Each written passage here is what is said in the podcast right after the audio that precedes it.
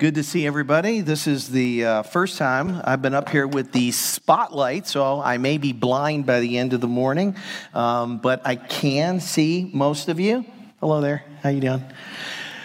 Well, it may be a little premature, but I can't wait. Merry Christmas. Um, this is an exciting time of year. Uh, the, the Toma household loves Christmas uh, this year. I've put up probably more lights at our house uh, than ever. And I'm chomping at the bit to put more up, but I'm running out of time. So uh, I trust that you're enjoying the season as well. Uh, today is the uh, third week in Advent. And by way of reminder, uh, Advent uh, comes from the Latin word adventus, which means coming or arrival. And the season is marked by hope or expectation. And it's a remarkable season because it's a time of waiting and anticipation and longing. And it links us to the past as well as to the future. And in linking us to the past, what we're really doing is we're entering into the, the, the hope that the people of Israel had in awaiting the coming Messiah. And it links us to the future because we are eagerly anticipating Christ's second coming, in which he will return to take us home. Well, 2020 has been a crazy year, hasn't it? It has presented us with unprecedented challenges. We have learned to live uh, in the age of COVID. We've learned to wear masks to social distance and to bathe in hand sanitizer. We have watched businesses be shuttered, travel be restricted, and people have lost jobs and, in some cases, their life savings. Depression and suicide is rampant. People are coping with fear, with sickness, and even death. And on top of that, this year, we have had a great deal of political turmoil. We have had social unrest. We've had violent crime, in, increased crime, and I'm just scratching the surface. Now, that's one way of looking at 2020. There's another way to look at 2020 because this year has also given us incredible opportunities to learn and to grow. So, how have you spent the past 12 months? I really think that it's fitting for us to be closing the year out with Advent because Advent reminds us that despite our challenges, our difficulties, and loss, we can still experience hope and peace and joy and love. That's what Advent is all about. No matter what you are facing or going through, Jesus is our Emmanuel, our God with us. And because He is with us, we can face discouragement. We can find joy even in the midst of our discouragements. Would you pray with me? Father, I do thank you for this morning. I thank you for your kindness and your mercy and your great love in sending your son, Jesus, to earth so long ago so that we might enter into a relationship with you where we might be forgiven of our sin, adopted into your family, given purpose in life and Lord, to have the hope that one day you will return to take us home. Father, I pray that you would just encourage our hearts this morning as we look at your word. In Jesus' name we pray. Amen.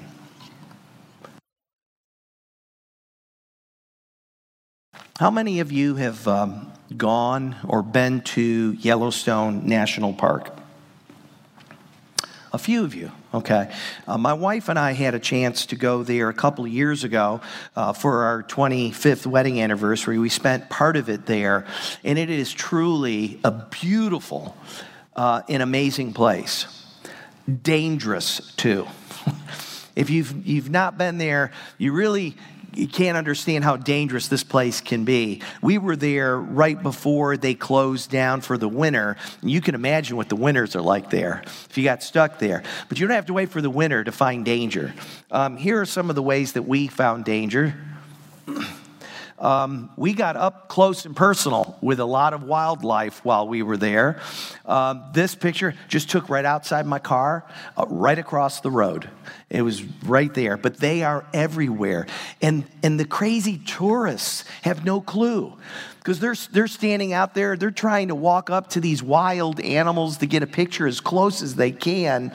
And no wonder every year it seems like somebody gets run over by, you know, a bison or an elk, um, uh, and even chased by a bear.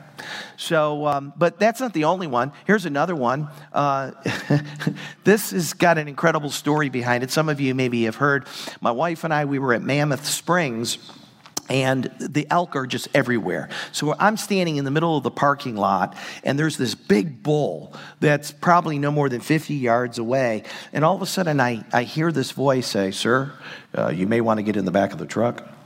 And total, oblivious. I, I heard it again. Sir, you may want to get in the back of the truck. I looked over, it was the park ranger, and he was talking to me. And he's, he's telling me, get in the back of the truck. Well, I didn't own a truck, but I figure if the park ranger says get in the truck, it's okay to hop in somebody else's truck. So I did. I got in the back of the truck, and no sooner did I get in the truck than this elk comes charging my way and actually runs between the truck that I was in and the car that was parked right next to it. So he saved me from being run over. Um, and, uh, but that was an incredible one. The first animal we saw was a real um, sight a grizzly bear. And uh, I took this with my iPhone. So I, I, wasn't that far away, but I was far enough away that I could get into my car real quick. So that's just some of the danger of Yellowstone. But that's not all uh, that Yellowstone um, has to, to offer in the way of danger. I don't know if you realize it, but Yellowstone actually is sitting on top of a super volcano. And that's why there are so many hot springs and geysers that are there in Yellowstone, all over the park. Intense heat is working its way up from the, from the earth, out of the surface of, of the earth into the air. And it's an amazing sight. Um, this was incredible Boiling River. Um, my wife and I went swimming there. Keep in mind, this is near the end of September. That water is cold, but because you have hot water streaming into it, there are places where you can actually sit and bathe and enjoy a nice lazy day in the river. And then, of course, uh, we also have uh, Old Faithful. Old Faithful is probably the most famous geyser in the world. It shoots water and steam upwards to 180 feet into the air. Quite an amazing sight. Um, the geyser erupts also about 20 times a day, like clockwork. But in addition to Old Faithful, there are a lot of other pools and, and puddles and places where you'll see hot air making its way up through the surface. Picture you see here is referred to as a mud pot. And there's lots of these all over the place. And the colors will differ depending on what minerals actually exist in it. Uh, this one here happens to be kind of a grayish brown uh, goo, uh, and it's just bubbling. Almost if you picture a pot of sauce on your stove, just bubbling. That's exactly what it, what it looks like. But my favorite is one called the Grand Prismatic. This is just an unbelievable picture uh, of colors. Um, and and, and you can see it's almost a rainbowish type color, but that's one of the most beautiful things I, I think I've ever seen. But you don't want to fall in it because you'll die. I mean, this is water that is well above boiling. And right about now, you're saying, Paul, why are you talking so much about geysers? It's because to me, when I think about geysers and water being superheated and charged so that it has to find an outlet, it reminds me of joy. It reminds me of the joy that we have been given by God that must find an outlet in our lives. Um, you guys, many of you have known the Lord for a long time. Do you remember that song, um, Peace Like a River? Remember that one? You know, there's peace like a river, there's joy like a fountain, uh, love like an ocean. You know, you sing all three of those things, and then at the end, you get you combine them all. You know, and, and they got hand motions to it as well. You know, so it's I've got peace like a river, I've got peace like a river, I've got this is a river, uh, peace like a river in my soul. Right? That goes like that. Well, well, the end goes I've got peace like a river, I've got joy like a fountain. I've got love like an ocean in my soul. Notice the difference between the ocean and the river, okay? So you, remember, okay, all right. Well, maybe you don't remember that song. Um, do you remember uh, I've Got a River of Life? Remember that one? I've got a river of life flowing out of me. Remember that goes like that? Oh, come on. What, I know you know this one. I've got that joy, joy, joy right? I've got that joy, joy, joy, joy down in my heart. Where? Down in my heart. Where? Down in my heart. I've got that joy. You, yeah, yeah, give yourself a hand. You knew that one. Good job. Those songs, again, remind me of joy as a fountain. You know, that, that it, it's like a river flowing through us and it has to find an outlet. And Galatians chapter 5 tells us that joy is a byproduct of the Holy Spirit's work in our lives. And, and like water, it, it has to find release, it has to find a way out. Now, for some people, it might be an eruption like Old Faithful. For other people, it might be a slow, steady bubbling. Everybody doesn't respond the same way. But if you know Christ, there is joy within you that needs to find expression. Jesus, in teaching his disciples, uh, said this in John 15, verse 11 These things I have spoken to you, that my joy may be in you, and that your joy may be full. And then the Apostle Paul in the book of Romans said this For the kingdom of God is not a matter of eating and drinking, but of righteousness and peace and joy in the Holy Spirit. There's a lot of joy in the Christmas story. But what makes it so wonderful is the context that it is set against. It is manifested in the midst of longing and disappointment, hardship, and suffering. Luke's Christmas story begins with a prophet named Zechariah and his wife Elizabeth. I'm sure you're, you're familiar with it, but in Luke chapter 1, verse 5, we read In the days of Herod, king of Judah, there was a priest named Zechariah of the division of Abijah, and he had a wife from the daughters of Aaron, and her name was Elizabeth. And they were both righteous before God, walking blamelessly in all the commandments and statutes of the Lord. But they had no child because Elizabeth was barren, and both were advanced in years. As we look at this story this morning, we need to understand that Israel was a conquered nation. They didn't enjoy the freedoms that we do here in this country. They were in subjection to Rome, and here we're introduced to Herod, the prideful puppet king who kept his own people under harsh Roman rule. Making matters worse, there were religious zealots who made it difficult for everybody else. And then there was also political and religious infighting among the Jewish people, particularly among the Pharisees and the Sadducees and the Essenes and the priests. And then Elizabeth and Zechariah had their own personal hardship and struggle. They were now old, well past childbearing years, but they still had to deal with the disappointment and the shame of not being able to have children. That, however, is about to change. If you remember the story, the angel Gabriel came and visited Zechariah and told him that God has heard your prayers. You will have a son, and he will be great and he will be the forerunner of one who comes after him. And of course, this is wonderful news, only Zechariah is thinking, how can this be? I mean, my wife and I, we're, we're old. We can't have kids anymore. How should I know what you're telling me is really going to happen? And of course, the angel says, Hey, I was sent here to give you that message, and you should have believed it. But because you didn't, you're not going to be able to speak until the day your son is born.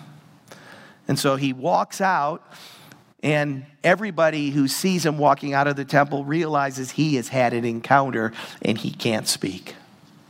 Now, his wife, I think, was a little bit more receptive to the news because we end up reading in Luke chapter 1, verse 24, that after these days, his wife Elizabeth conceived and for five months she kept herself hidden, saying, Thus the Lord has done for me in the days when he looked on me to take away my reproach among people. Luke tells us in verse 24 that Elizabeth went into hiding for five months. You ever wonder why? Why did she do that? Well, the scripture doesn't tell us, but I suppose there are a lot of possible reasons why Elizabeth would have done this. Maybe it had something to do with the disgrace and the reproach that she refers to here in this passage. We know that not being able to have children in those days and in that culture was a big deal. It was a huge deal. And she was unable to have children. No doubt their hopes for a family faded a long time ago. And she bore the stigma of being barren for all of these years. So maybe she went into hiding because she didn't know how to, how to deal with, with all of this. It's possible that there were miscarriages in her past. Maybe there was a degree of fear that I don't know if this one will make it. And she wanted to wait until things looked better for her. We don't know. Or maybe she just wanted to spend five months away praising God for what He did for her. But it's interesting that she spent that much time away. Now, if this were a movie, Right about now, we would get a narrator come on the scene who would say something like this Meanwhile, back in Galilee, because what happens? Well, in Galilee, the angel Gabriel makes another appearance.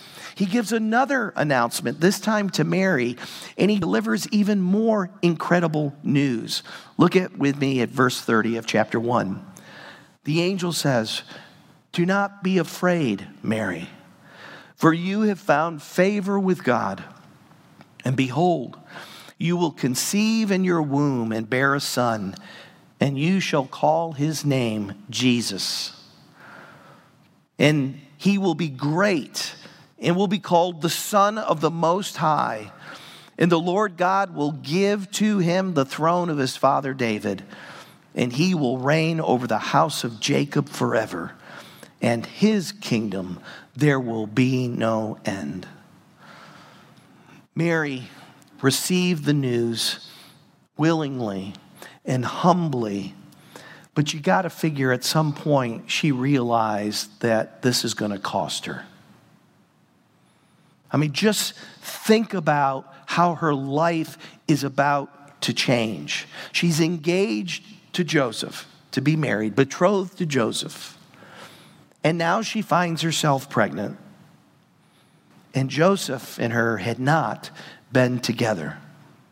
The scorn and the shame that she would face from family and friends and even from her fiance would be overwhelming. Let me ask you how, do you, how do you convince somebody, if you were Mary, how would you convince somebody that you were faithful? That the baby growing in your womb is God's son. I mean, that'd be a hard sell, wouldn't it? Well, maybe that's why Joseph didn't believe it when he first heard it, too. That he was going to secretly put her away, to divorce her, which is what they did in that culture. Engagement was just about like being married. Maybe that's why, after Gabriel tells Mary about her uh, relative Elizabeth's miraculous uh, baby that's on the way, that Mary makes haste to go and see her. Maybe Mary thought, if, if anyone is going to believe me, it'll, it'll be Elizabeth. And if so, she was right. And this is where we begin to see joy erupt. Against the backdrop of discouragement and difficulty, we see great joy bursting through for these mothers to be. Look at what Luke tells us in verse 41 and 44. He says, And when Elizabeth heard the greeting of Mary, the baby leaped in her womb, and Elizabeth was filled with the Holy Spirit. And she exclaimed with a loud cry, Blessed are you among women, and blessed is the fruit of your womb. And why is this granted to me that the mother of my Lord should come to me? For behold, when the sound of your greeting came to my ears, the baby in my womb leapt for joy. What a relief this must have been for Mary to make this arduous trek to see Elizabeth, she didn't have to explain. She didn't have to worry about would she be understood or not. She simply said, hello. And Elizabeth knew. And Elizabeth responded in the way that she had hoped. And even the baby knew and leapt for joy within her. Can you imagine what that scene must have been like? These two women coming together sharing with each other the stories that we've read about of the angel coming and telling them this wonderful news and now seeing it come to fruition and wondering where will this lead? What else is God going to do? Luke chapter 1 verse 46 through 45 reveals to us that Mary's joy came bursting through as she lifted her voice in thanksgiving and praise. This is also, also often referred to as Mary's Magnificat. It's a song of praise, and she says, My soul magnifies the Lord, and my spirit rejo- rejoices in God my Savior. For he has looked on the humble estate of his servant. For behold, from now on, all generations will call me blessed. For he who is mighty has done great things for me, and holy is his name. And his mercy is for those who fear him from generation to generation.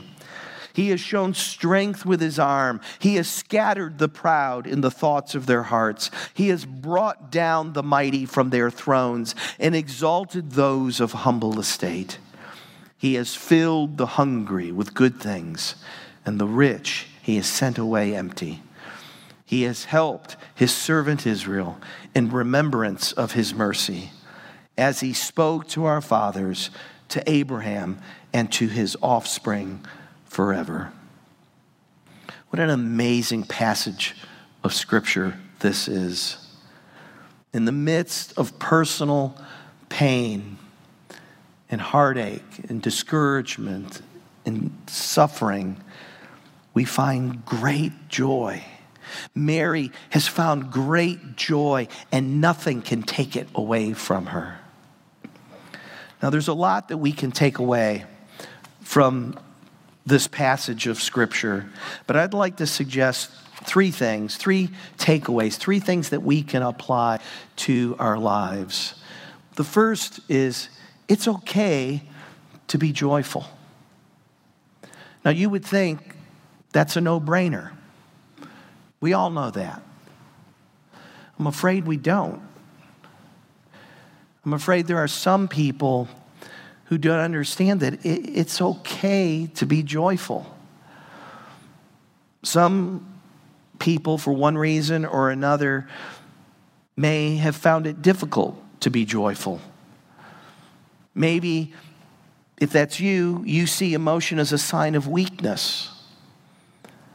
I know that, that I came out of a family where, where my father did not show emotion except for anger. You just didn't see if he was happy or joyful. Maybe you are too busy to be joyful. You're so engrossed in work and maybe even preparations for the holiday, you haven't slowed down enough to allow yourself to be joyful. And then there are some people who are just afraid to be joyful. And if I were to be perfectly blunt with you, I, I struggle with this area. Because ever since I was a kid growing up, I, I kept accept, ex, expecting things to go wrong. I, I felt like I could not really open up and be happy and joyful about what was happening in my life because the minute that, that I do, the other shoe's gonna drop. And then I'm going to be extremely discouraged and despondent. Some people are afraid to experience and express joy because they're just waiting for something bad to happen in their life. And that's a terrible way to go through life. Maybe you're here this morning or watching online and, and joy during the Christmas season just doesn't seem to work for you. Maybe there are painful memories. Maybe you are experiencing grief or feeling discouraged by everything that has happened this year. But just as Elizabeth and Mary found a way to express their joy in the midst of their discouragement, so too must we. I want us to consider what Jesus says in Luke chapter 2, verse 10. The angel appears to the shepherds here and he says, Fear not. For behold, I bring you good news of a great joy that will be for all the people. For unto you is born this day in the city of David a Savior who is Christ the Lord.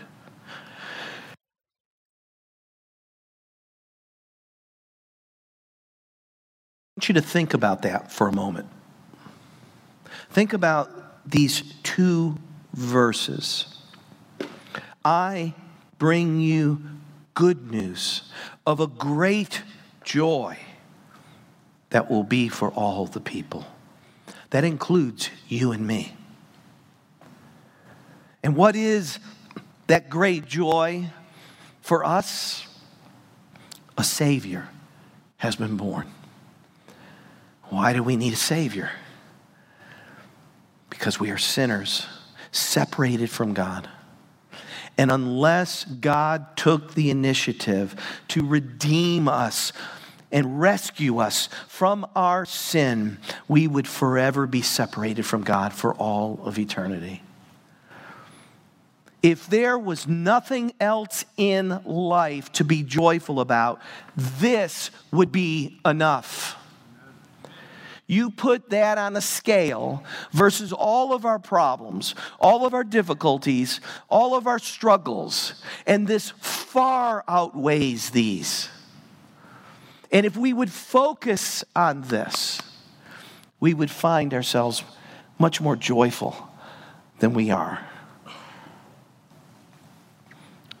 Christ came that first Christmas day, and he brought us hope and peace and love and joy and salvation. He has given us His Spirit and spiritual gifts. He has clothed us in His righteousness.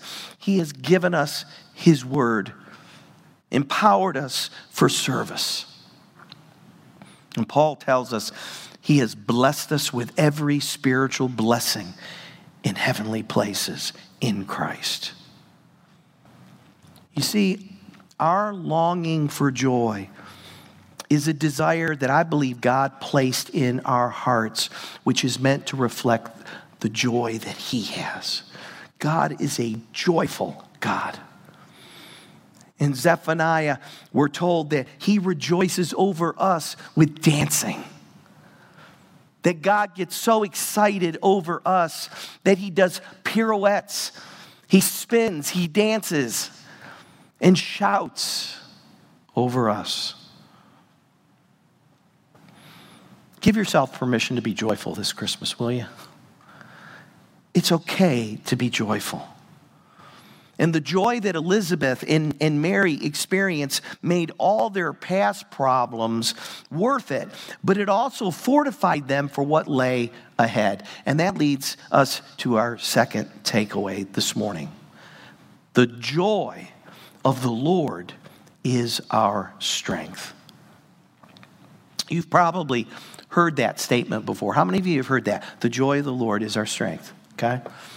But do you know where it comes from? Comes from the book of Nehemiah. Of all places, the book of Nehemiah.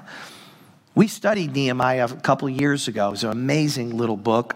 Nehemiah was an Israelite and an official uh, in the court out in Babylon where he was in exile.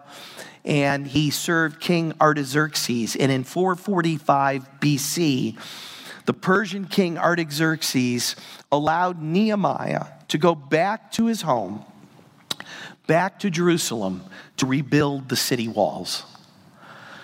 And it's an incredible story of how they overcame adversity and opposition. And in chapter 8, the people gathered together as one man. I can't even picture all the people coming together there in Jerusalem, but they did. And Ezra the priest brought out the book of the law and began to read it in the hearing of all the people. As he reads, the people began to weep.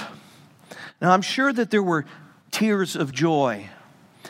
But most of the people were crying because they realized what their sin had cost them.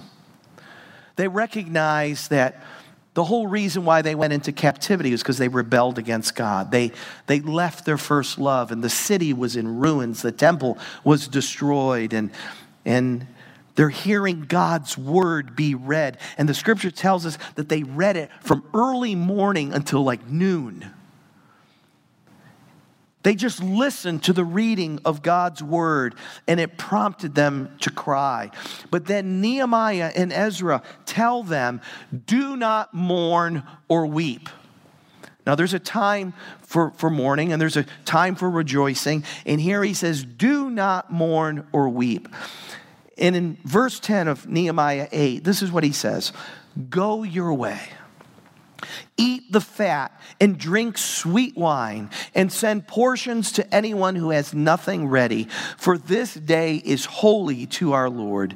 And do not be grieved, for the joy of the Lord is your strength. Despite their failings, despite their sin and the great opposition, they succeeded in rebuilding the wall. And now Nehemiah says, it's time to celebrate.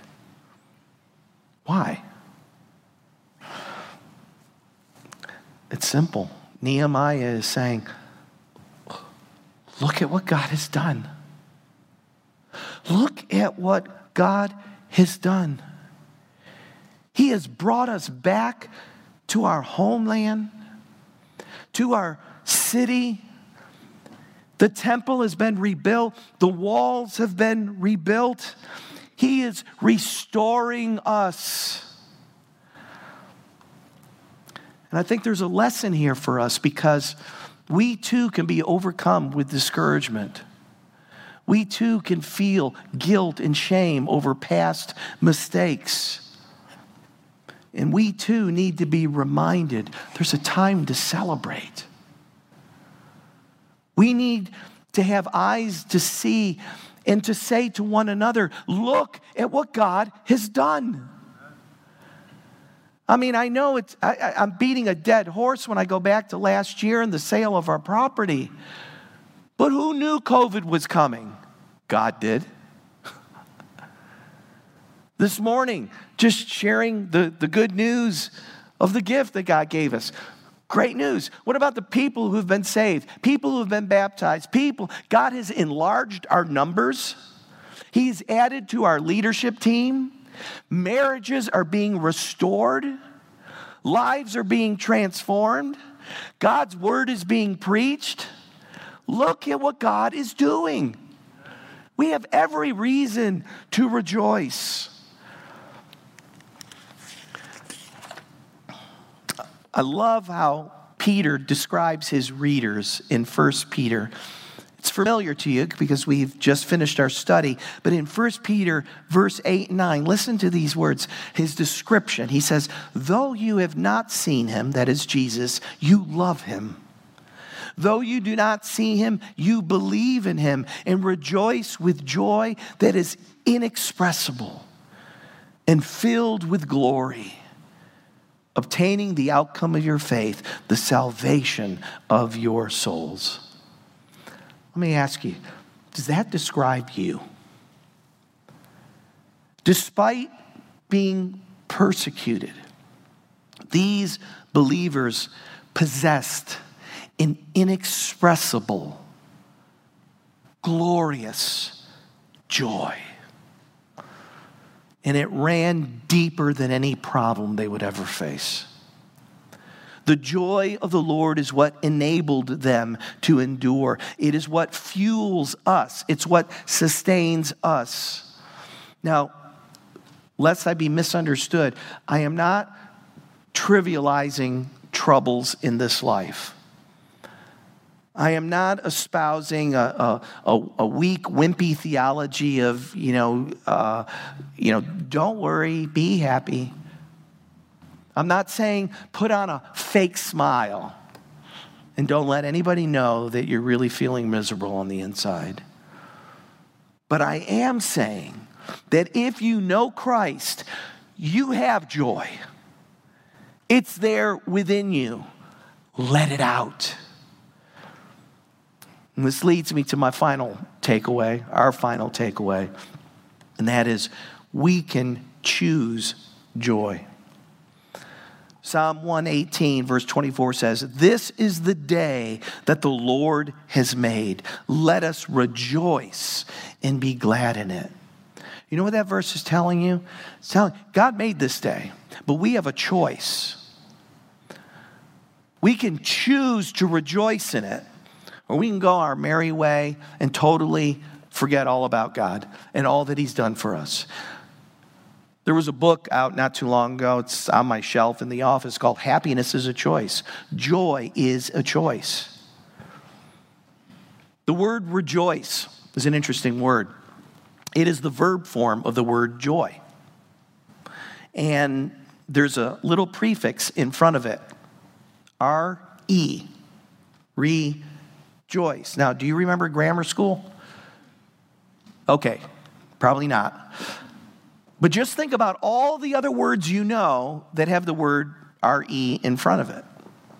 I mean, just remember all those words. Okay? I think you see where I'm going. The word RE is a prefix meaning once more, or again, or a return to. So to rejoice is a return to joy. It is a choice that we make to come back to joy.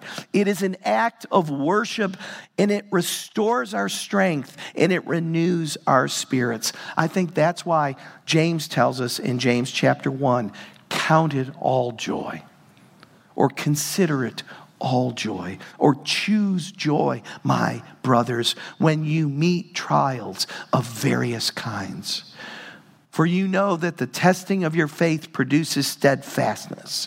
And let steadfastness have its full effect, that you may be perfect and complete, lacking in nothing. Now, if we were honest, we'd have to admit that sometimes the last thing we want to hear is a verse like that when we're going through difficulty, when we are discouraged, when we don't feel like we have a reason for joy, to hear someone say, rejoice, just doesn't resonate.